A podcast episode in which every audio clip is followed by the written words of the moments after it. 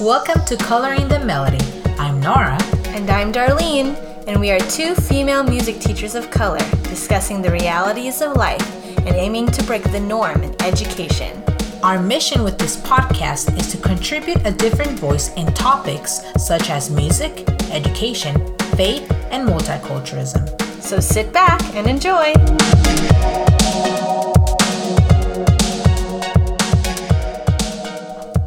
Everyone. Welcome to season two, episode two. Today we'll be speaking to Alice Tsui. So, who is Alice? Alice is an Asian American, Chinese American pianist, music educator, scholar, activist, and lifelong Brooklyn, New Yorker.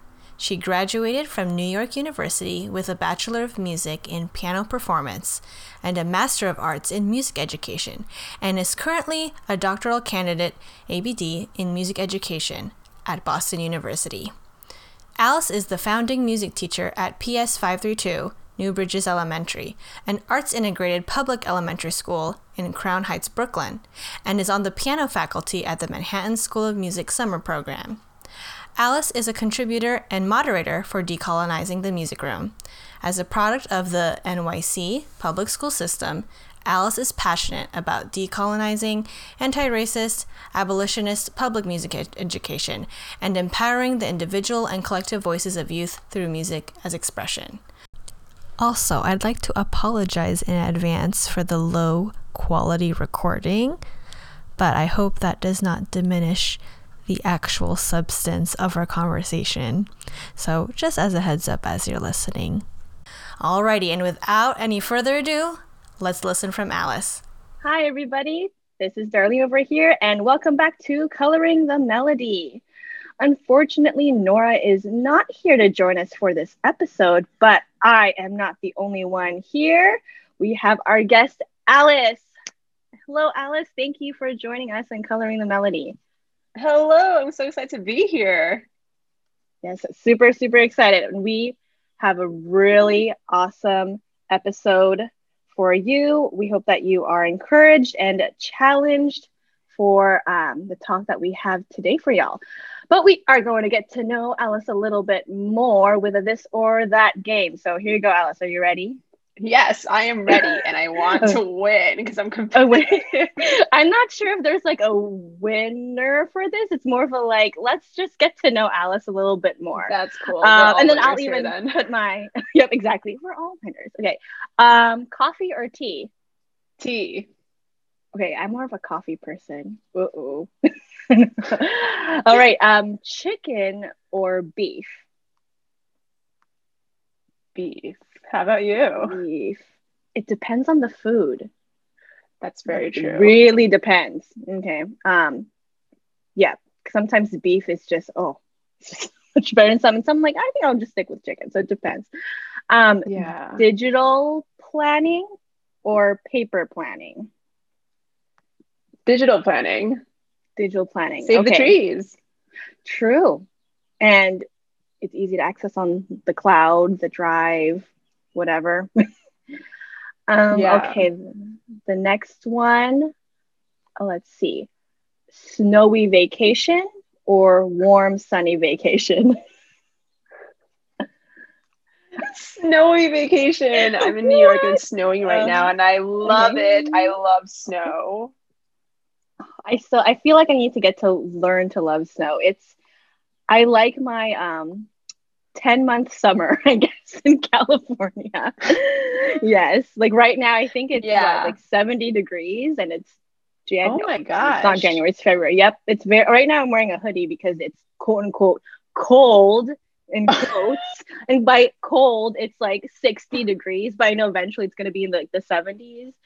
Um wow, yep, wow, wow. That, that is me. and, and I know some yeah, people it's like 30. Oh my yeah, goodness. I think it's like 30 and snowing, and that's like pretty warm right now. like that's balmy. when I went to New York a few years ago, it was 40, and I thought I was withering away. Three, so a three day weekend, or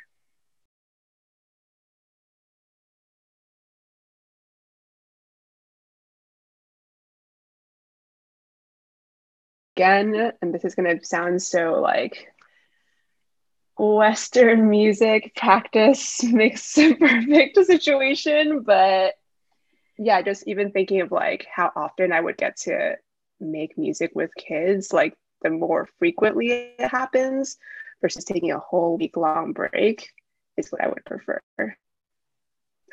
Oh, that, that's so true now that I think about it. You know, the consistency of seeing kids. Yeah, yeah. that makes sense. Hmm. And I also feel like I think I would like a mix of it. I'm not I don't know if I'm allowed to do that with my own this or that question.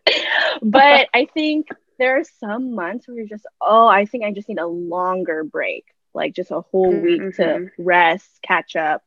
Um, but yeah, I can see how the consistency of having at least like you know a three three day weekend would be nice. Okay. Well, anyways, let's get to our questions for today. So we know a little bit about Alice just based on these little little tidbits. So let's just tell us a little bit more about yourself. Like, who are you? What's your story? How did you become a music teacher? Your musical background, things like that. Yeah, absolutely. So I'm Alice Tsui. My pronouns are she, her, hers, and I live on the unceded land of Munsee, Lenape, and Canarsie, people also known as Brooklyn, New York. Uh, my parents, yeah, woo, you're seeing me fist pump through the podcast screen. Um, my parents immigrated to America in the 80s uh, from China. So I'm the first child of generation born here in the US. And my dad's an appreciator of music. My mom sang in choirs and will excitedly break into Chinese opera at home growing up. Um, and my first musical memory uh, that I hadn't thought about in a long time was at age four, I distinctly remember my mom bringing me to a piano store and letting me pick out my own piano. And it was a really big expense at the time of my family. And when the piano got delivered, she kneeled down and had me promise to commit to my instrument. And I really felt empowered in that moment to, to play. And we, and I think that's important to for me to share because it's different than being forced to play. And I felt like I, I, I knew that this was a big deal for me and my family. Um, and we actually had a tough time finding a teacher because apparently a few teachers that my parents sought out in Chinatown that my hands were too small. So to play piano, which apparently isn't like a thing that is unheard of. I've heard common stories to this, which is uh, hard to believe in a way. Um, but ultimately, I was able to start piano lessons with a piano teacher who studied at the Shanghai Conservatory through a family friend, and we traveled two hours one way each weekend to have a one hour lesson. So I just knew very young that it was a big sacrifice. My mom had to work multiple jobs to pay for lessons.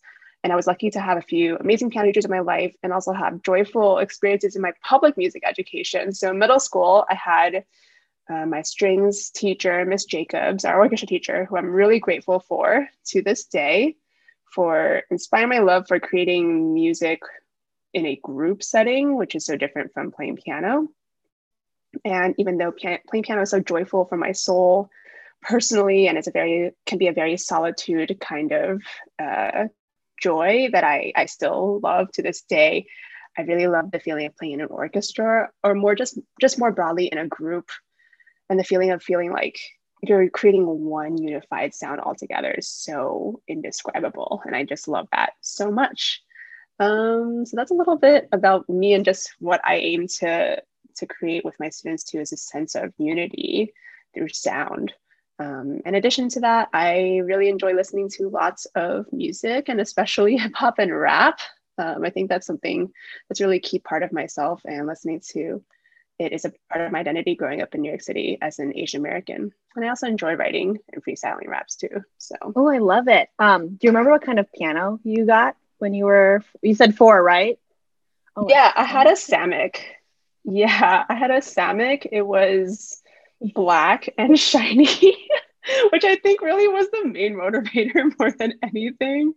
I mean, it, it was expensive at the time. And I just, I like got that right away that this was a big deal that I was committing to this. So, yeah. Yeah. And I like I love that you talked about how your experience starting off the piano is very different how, from the typical like, oh, we are forced to teach or forced to learn the piano. Like I love that. Okay, like you promise to stay committed to this. Like this is an investment. What got you into rap and hip hop? Was there a very like pivotal moment? Was it very gradual? I don't know that there was a pivotal moment, but on TV before and after school, I just remember hearing hip hop like on the radio or just in commercials and things. And it was just so opposite of everything I did musically, classically, but just around me. So, so much more of an environmental experience. And as a kid, it felt very important to separate the two. But now, uh, as an adult and as a music teacher, I just feel like those are parts of my identity and we should never sever those things and instead really try to embrace that uh, unity as a whole. Mm-hmm. Oh, yeah, for sure. And I think, especially when, um, like, if when, I mean, for me personally, when I was growing up learning, you know, my piano and then learning about music at school. And then I always thought, oh, the music I liked at home was just kind of separate. Like, oh, that's just, I never saw it mm-hmm. in my piano lessons or in choir. So I'm just going to enjoy it on my own time. Um, and I feel like that's important for these these kids to know that um, the music you experience and that you listen to can be learned and can be welcomed in our classrooms. But speaking of classrooms, I'm just curious, what is your current teaching situation like? Because mine is completely distance learning. Um, we're still in the beginning of 2021, and I've been teaching through a screen since March 2020. So I'm curious about yours. Yeah, so I'm the founding music teacher and arts coordinator at PS 532 New Bridges Elementary in Brooklyn, New York. So I started the program from ground up, literally walked into a classroom uh, eight years ago and there was nothing.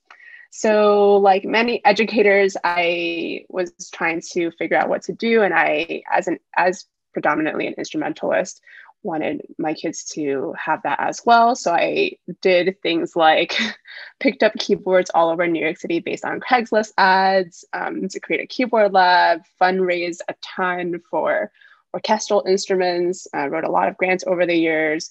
Um, but in addition to that, our school, in our school, all the kids are able to engage in, in arts for at least 50 minutes every day. And that includes music, art, dance, and PE. And everyone starts the morning at something called Bright Start, which is a musical affirmational community meeting. And in those 10 minutes, students and teachers set up each other for a great day, including songs, chants, a song of the day, promises, affirmations.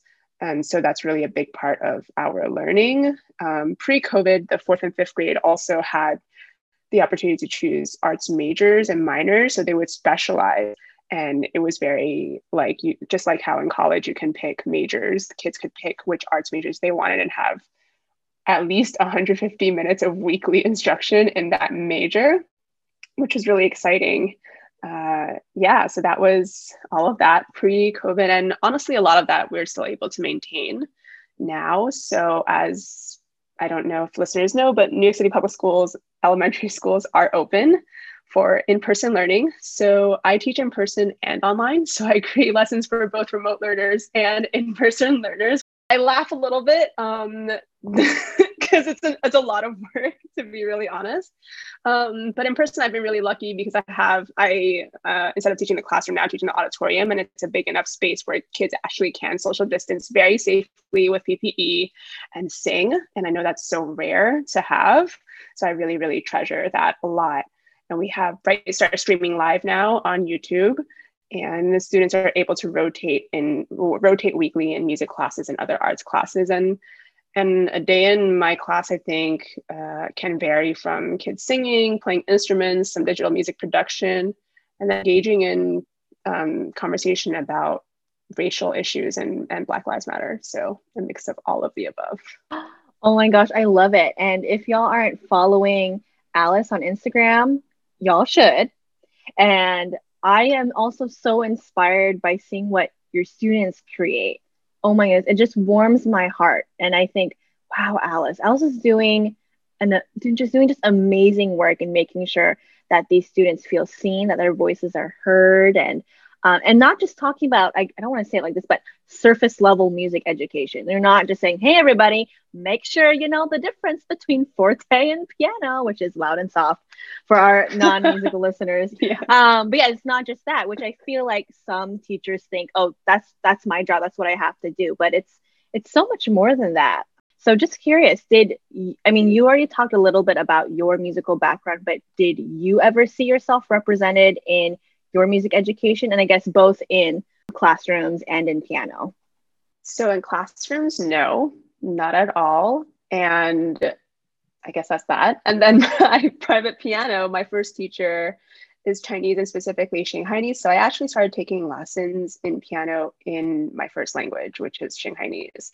And I, I actually don't remember all the music terminology anymore, which is unfortunate. Um, and my college piano teacher, Miyoko Lotto, is a Japanese American pianist. And, um, and my, my first teacher is Shanghainese.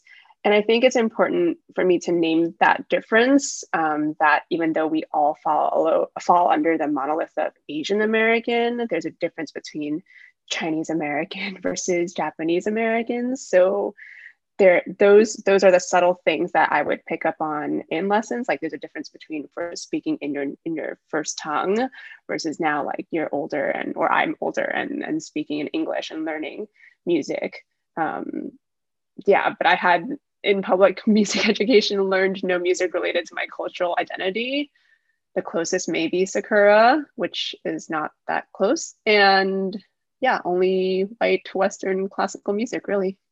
Yeah, same. Like people will tell me, "Oh, Darlene, like you had an Asian piano teacher." I'm like, um, but my piano teacher in college was Japanese, and I'm Filipino. Those are two very different cultures uh, very big differences. Yes, we are under the the Asian continent umbrella, but yeah, there were still um, some nuances that I didn't quite understand.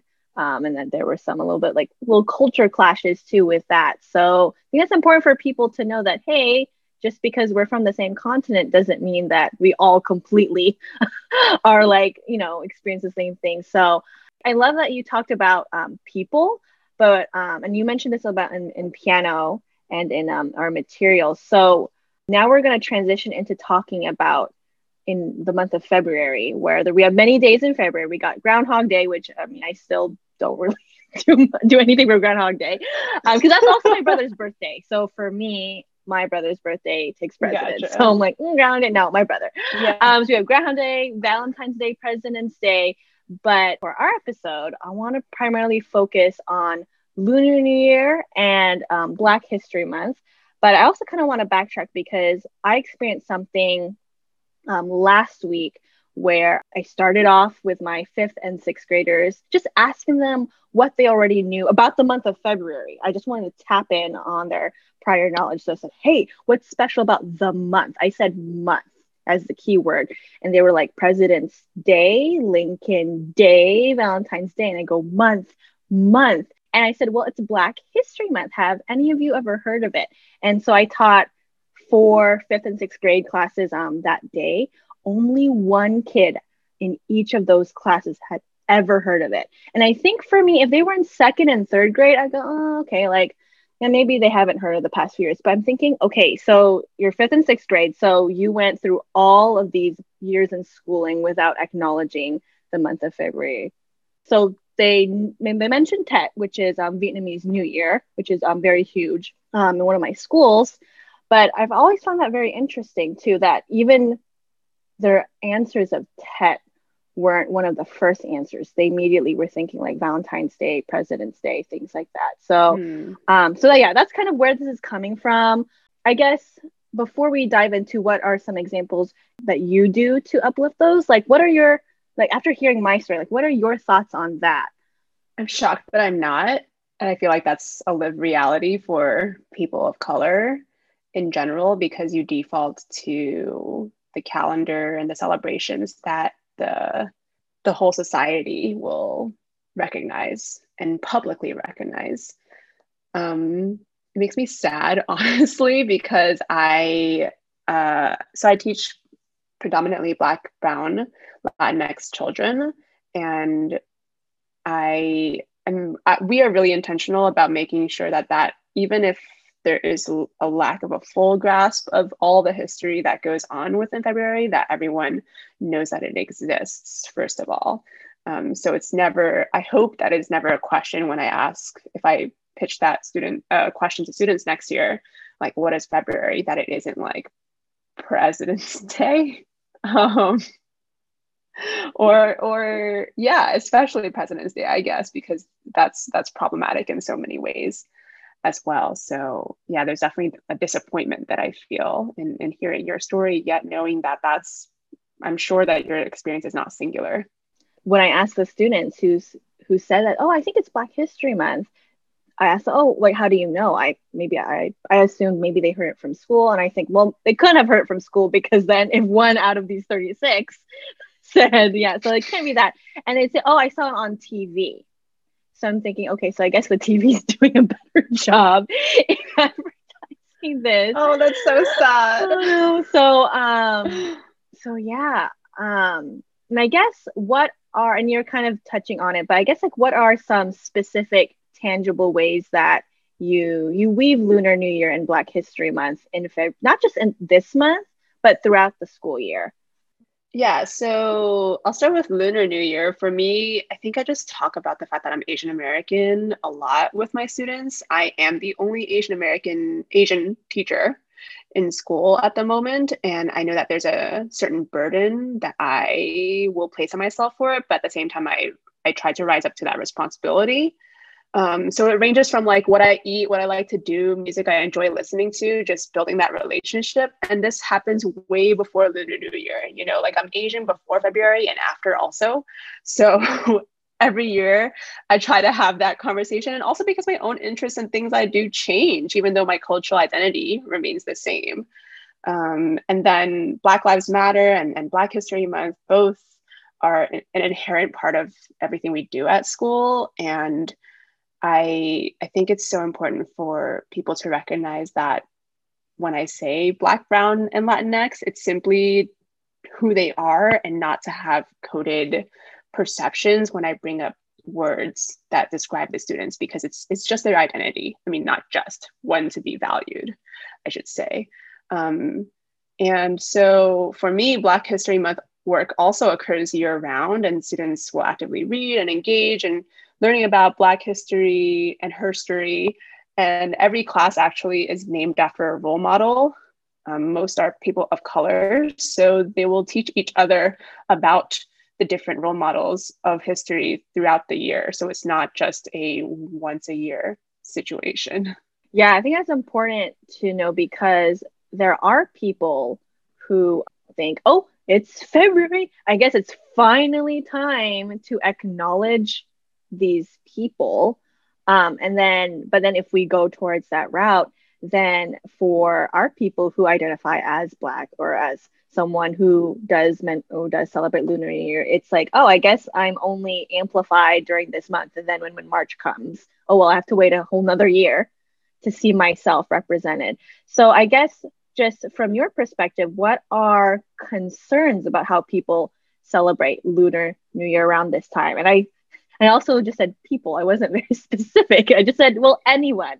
Because I think like doesn't matter if you identify as like person of color or white person, like we all will, you know, all carry some mistakes in that. So yeah, I'm just curious what are your concerns in that?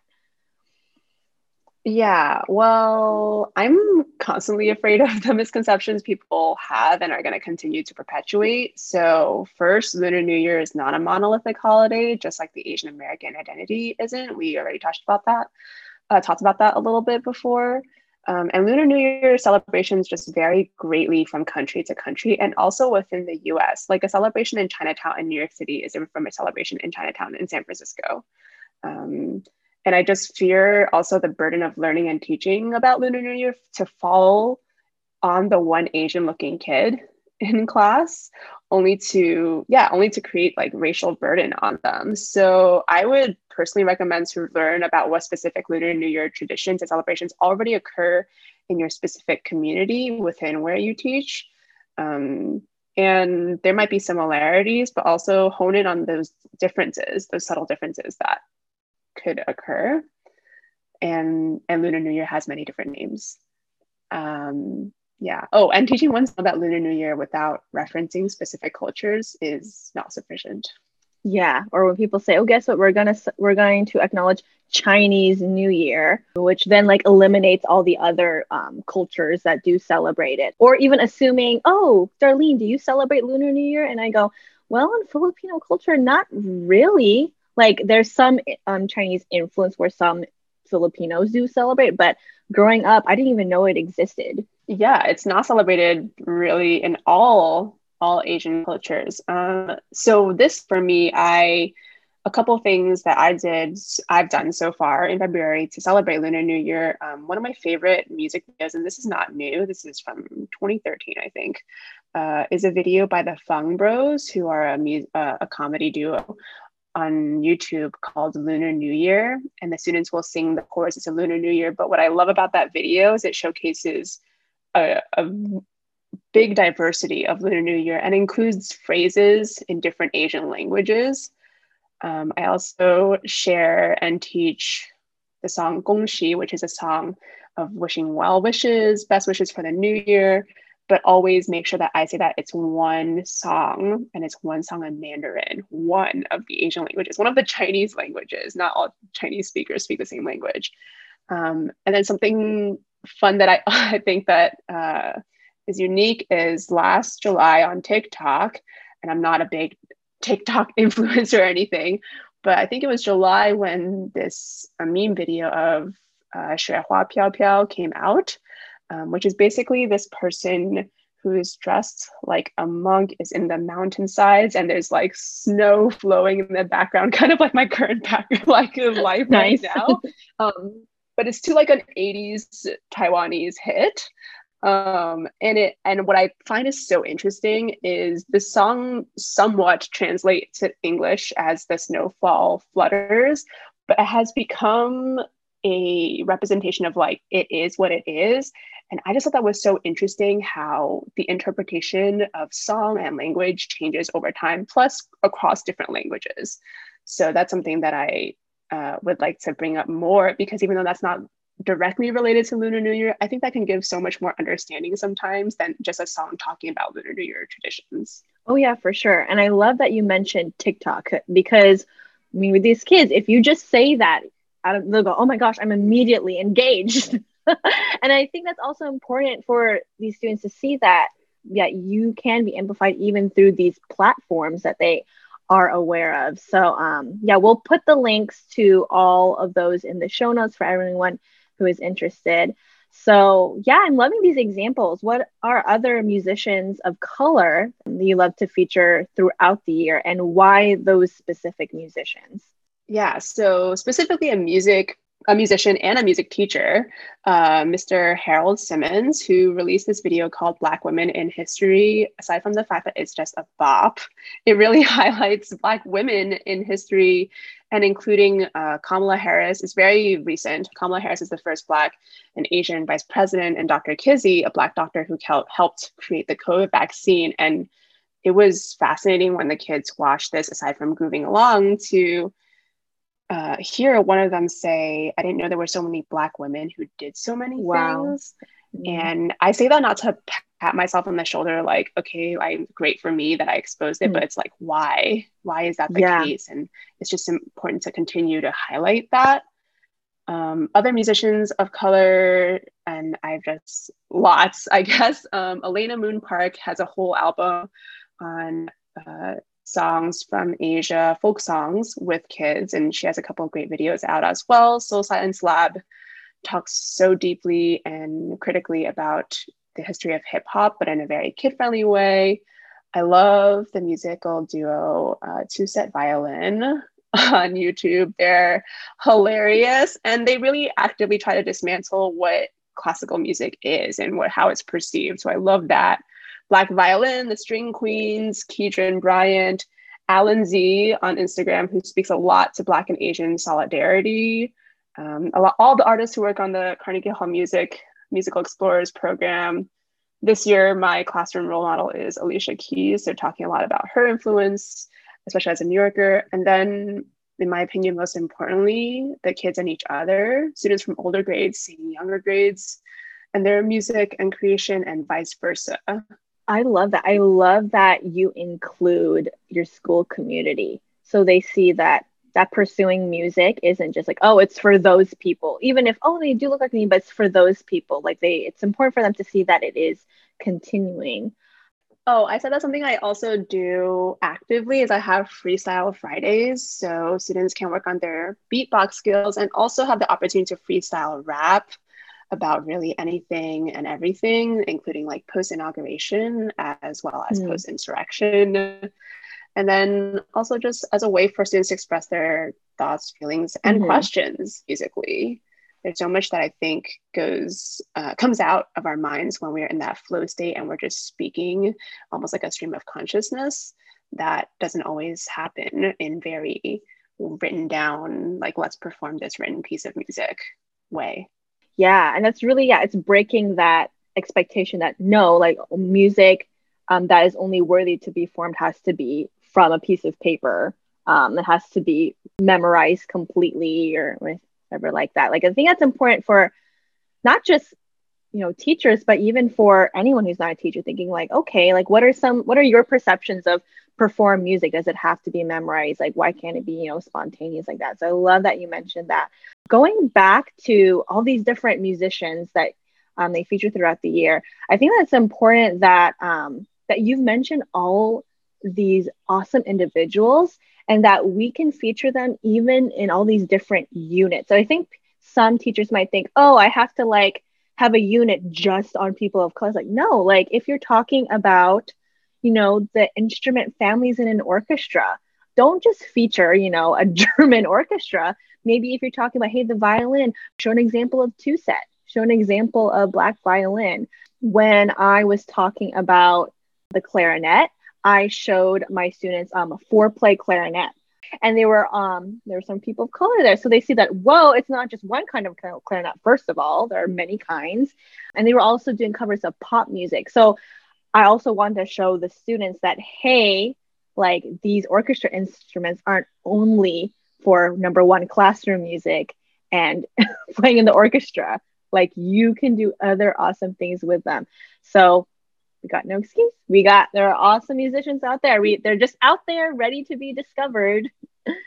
Yeah, I that that just reminds me also like most recently I had my orchestra. We were playing uh O Fortuna from Carl Orff, but basically remixed it with Hate Me Now by Nas because Nas sampled a part of O Fortuna, the beginning and the main melody uh, in his music and i think it's so important for kids to see like those connections uh, both lyrically as as o fortuna has a poem and and nas has his lyrics and also just like what is the displacement of rhythm and how, what does that speak to and there's just so much great cross-cultural possibility that can occur mm-hmm. and it helps students to be aware of hey wait where are the other songs and pieces where current musicians have borrowed from um, classical music. I remember hearing, I think, another podcast about like, oh my gosh, what if oh they would be rolling in their grave if they if they heard what we've done to their music. And I'm thinking, actually, I think they'd be pretty impressed with how we're remixing it and having it come alive.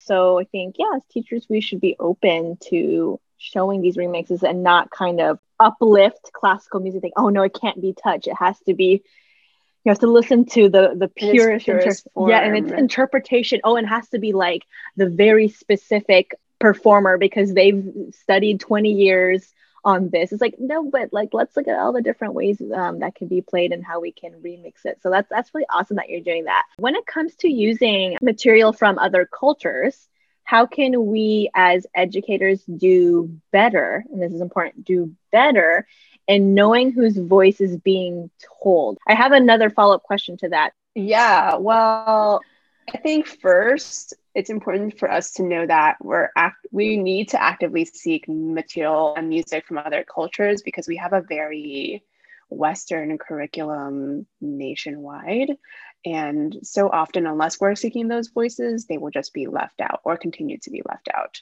um, so my first thought is find out who the author slash songwriter composer is and read up on them beyond their cultural or non-cultural sounding name. That's so important for us not to make those judgments. Um, and ask and also find out like who are the editors, contributors, authors, like where are these like what is this being published under because there's editing that occurs that can also cause erasure of what the original piece might be And I think it's important for us to connect with cultural bear- bearers who are either using them, but also definitely compensate them to form that relationship and then name like that we're not just using them for the day or the month.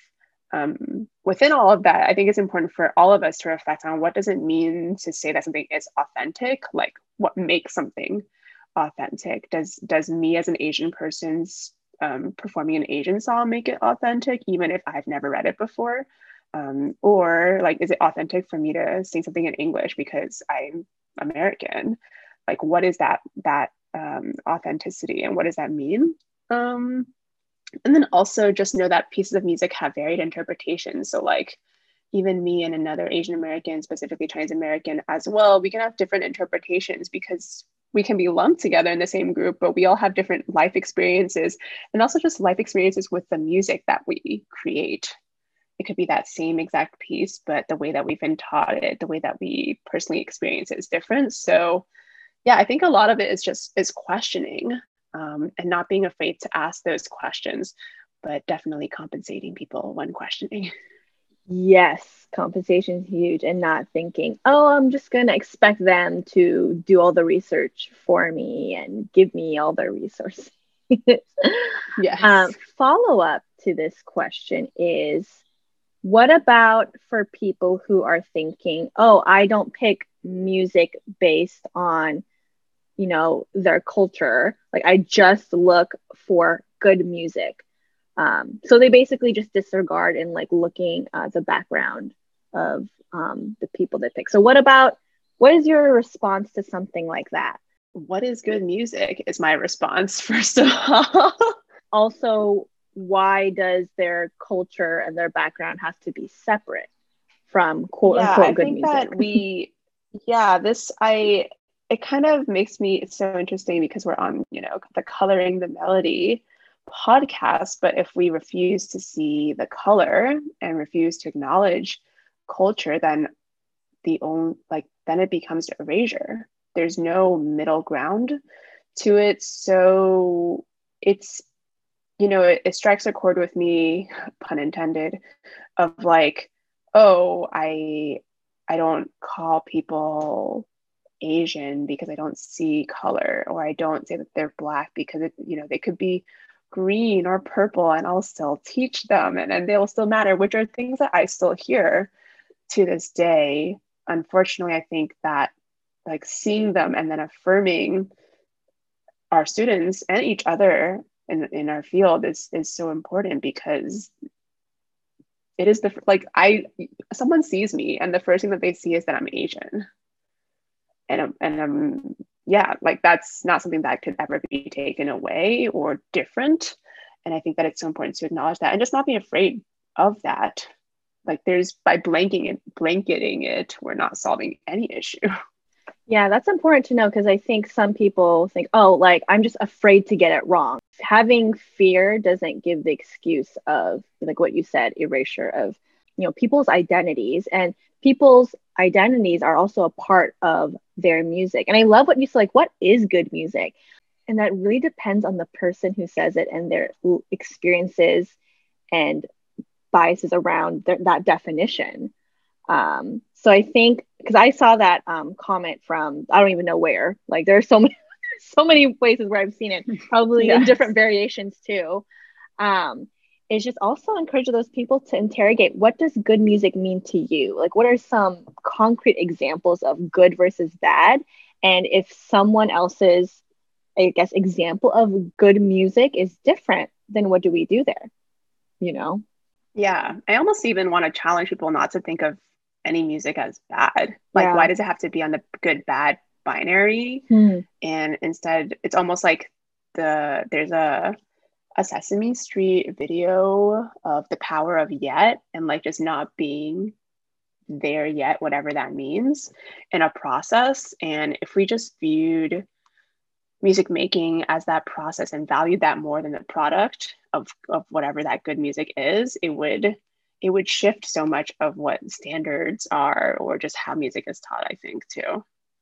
Yeah, for sure. And I think, you know, as I'm starting to connect this with how we teach is that perception that people have of oh that whole binary of this is good versus bad that it's going to carry in our teaching whether we are aware of it or not. And then it will students will pick it up and they'll think oh yeah like this music is bad because this teacher isn't featuring it or they act a certain way.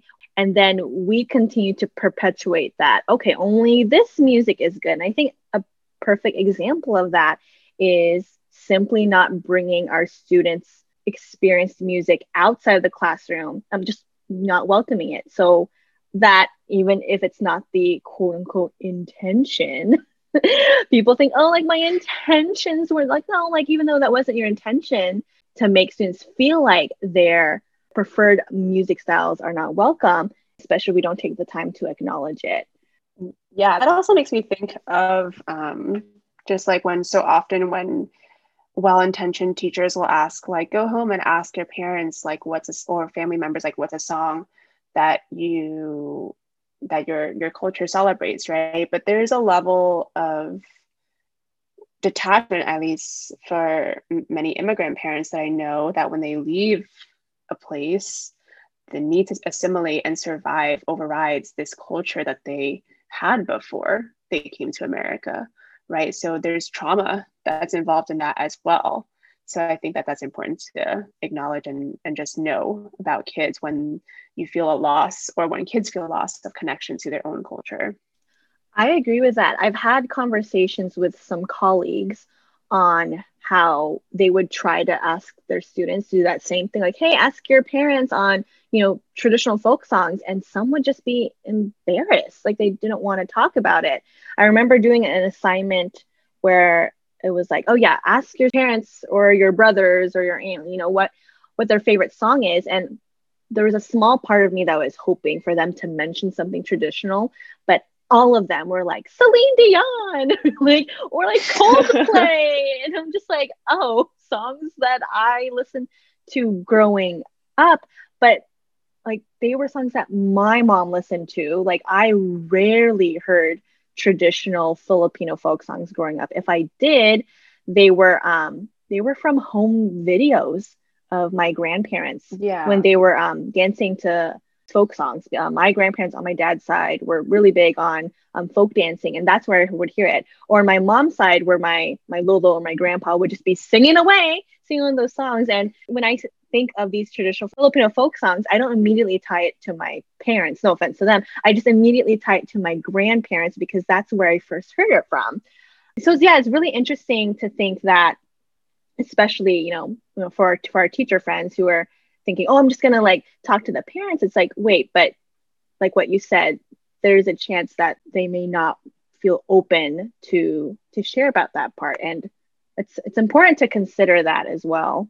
Yeah, and also just to affirm, like, there's nothing wrong with you know Celine Dion, oh yeah, or any like American artist as as what like is part of your your parents or our family members now identity, right? Because that is part of the American experience upon upon especially upon immigrating here. So I think it's it's complex. Like you you can't just look only for the quote unquote traditional from the motherland as the answer, which is why I reference Fung Bros also because like they're Asian American and they they reference the roots, but the way that it's portrayed is like, oh yeah, I totally can relate to this as an Asian American because there's like American parts of this that are very hard to explain to my um, my relatives who are still in China.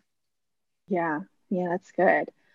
Well, I am loving this conversation, Alice. Like, I feel like you and I could go on for three hours on all the yes. things.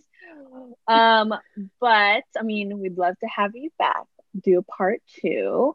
Um, is there anything else you'd like to specifically share with our listeners, like um, like a call to action or a favorite quote? Yeah, I do want to actually take a moment to acknowledge a lot of anti-Asian violence that's occurring in America right now. And so so often, and, and Darlene, you posted about this, we are in such a rush to, to teach and learn about Black history and Black lives, and at the expense of other marginalized communities.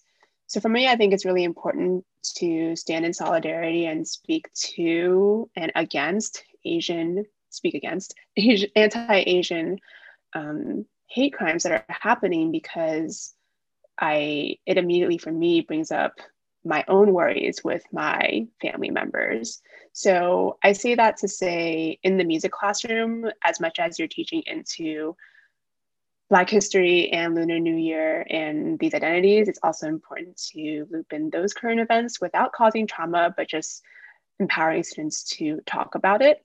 Um, and then from a very real standpoint, compensate the folks of color who you seek that time and energy and our resources from. So in addition, donating to like nonprofits who are doing this equity work, holding your legislators accountable, it has to this this work, this anti-racist work and and truly coloring the melody is outside of just inside the classroom.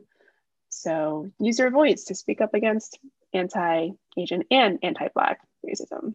Yeah, it's definitely our work is outside our classroom and resisting that sense of urgency. I have to do it because everyone else is doing it um, without taking the time to reflect on what that would specifically look like and what our current position is when amplifying that um, and not taking the time to do the inner work ourselves and especially with what you've mentioned on all these um, these anti-asian situations that have been happening like it really hits home um, for especially our asian community um, and i think another thing is i know the teacher brain will immediately think this is oh but i don't have enough time to talk about these things or to mention it.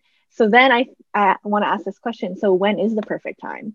Yeah, there's no perfect time, but I think it's injustice if you don't address it in your classroom and mm-hmm. have kids know about it, be able to talk about it. And I always, you know, as decolonizing the music room, will often say that it's it's not about building safe spaces, it's about building brave spaces.